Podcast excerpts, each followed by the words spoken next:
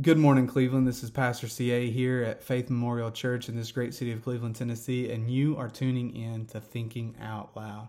This morning, I wanted to share with you a thought that I have I've expressed in the past, but I wanted to kind of flesh that out a little bit.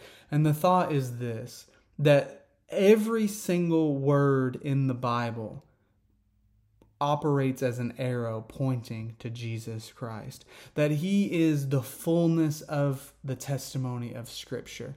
And I have shared this in multiple different ways and come across multiple different avenues to try and deliver this point home, such as, you know, Psalm forty verse eight and Hebrews ten seven, when Jesus, um, the author of Hebrews, is quoting the Spirit of Christ in the Old Testament, which says, "Lo, I come in the volume of the book, it is written of me, in the fullness of the testimony, it is written of me, to do thy will, O God."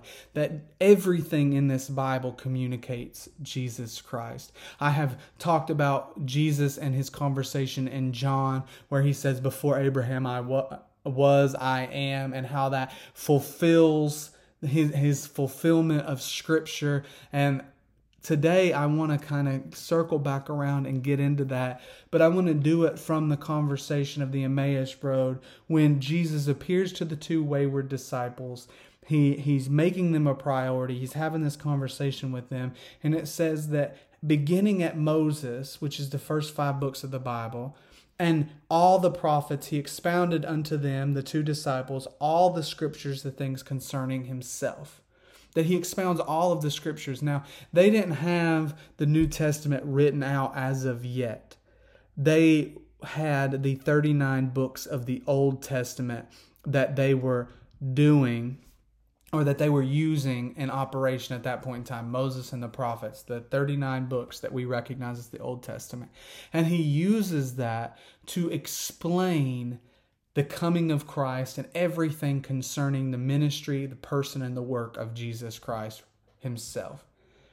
That is absolutely fascinating to me. And when you get over to the New Testament, you can see that the sole preoccupation of the New Testament is the person and work of Jesus Christ.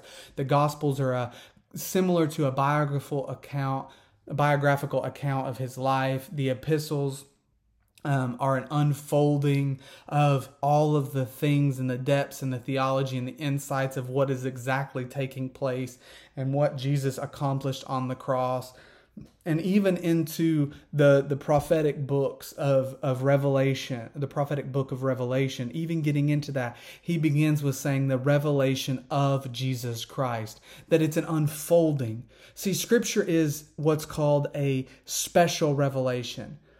They have they have essentially three tiers of revelation. You have general, you have special, and you have biblical. Biblical is an aspect of special revelation that's infallible and um, inerrant. There's no mistakes, neither can there be, because it's the very Word of God. But all true revelation points to Jesus Christ. It is of him, it's about him, it belongs to him, and it is him, that he is the fullness of revelation. I mean, the book of Revelation actually says that the testimony of Jesus Christ is the word of prophecy, that everything in Revelation should be a neon sign pointing us to Jesus Christ.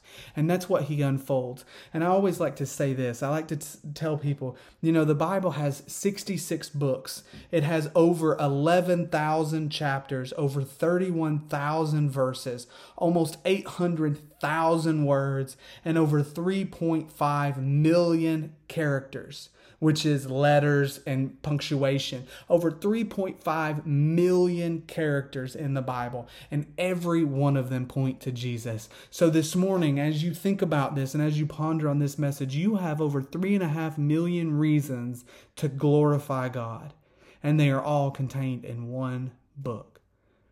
The Bible is the Word of God. Jesus Christ is the Word of God. The Bible is the revelation of Jesus Christ. It is the written Word. It is a revelation given and confined to words that the Spirit moves in and through to open our eyes, to open our hearts, to open our minds, to receive the fullness of the knowledge of Jesus Christ.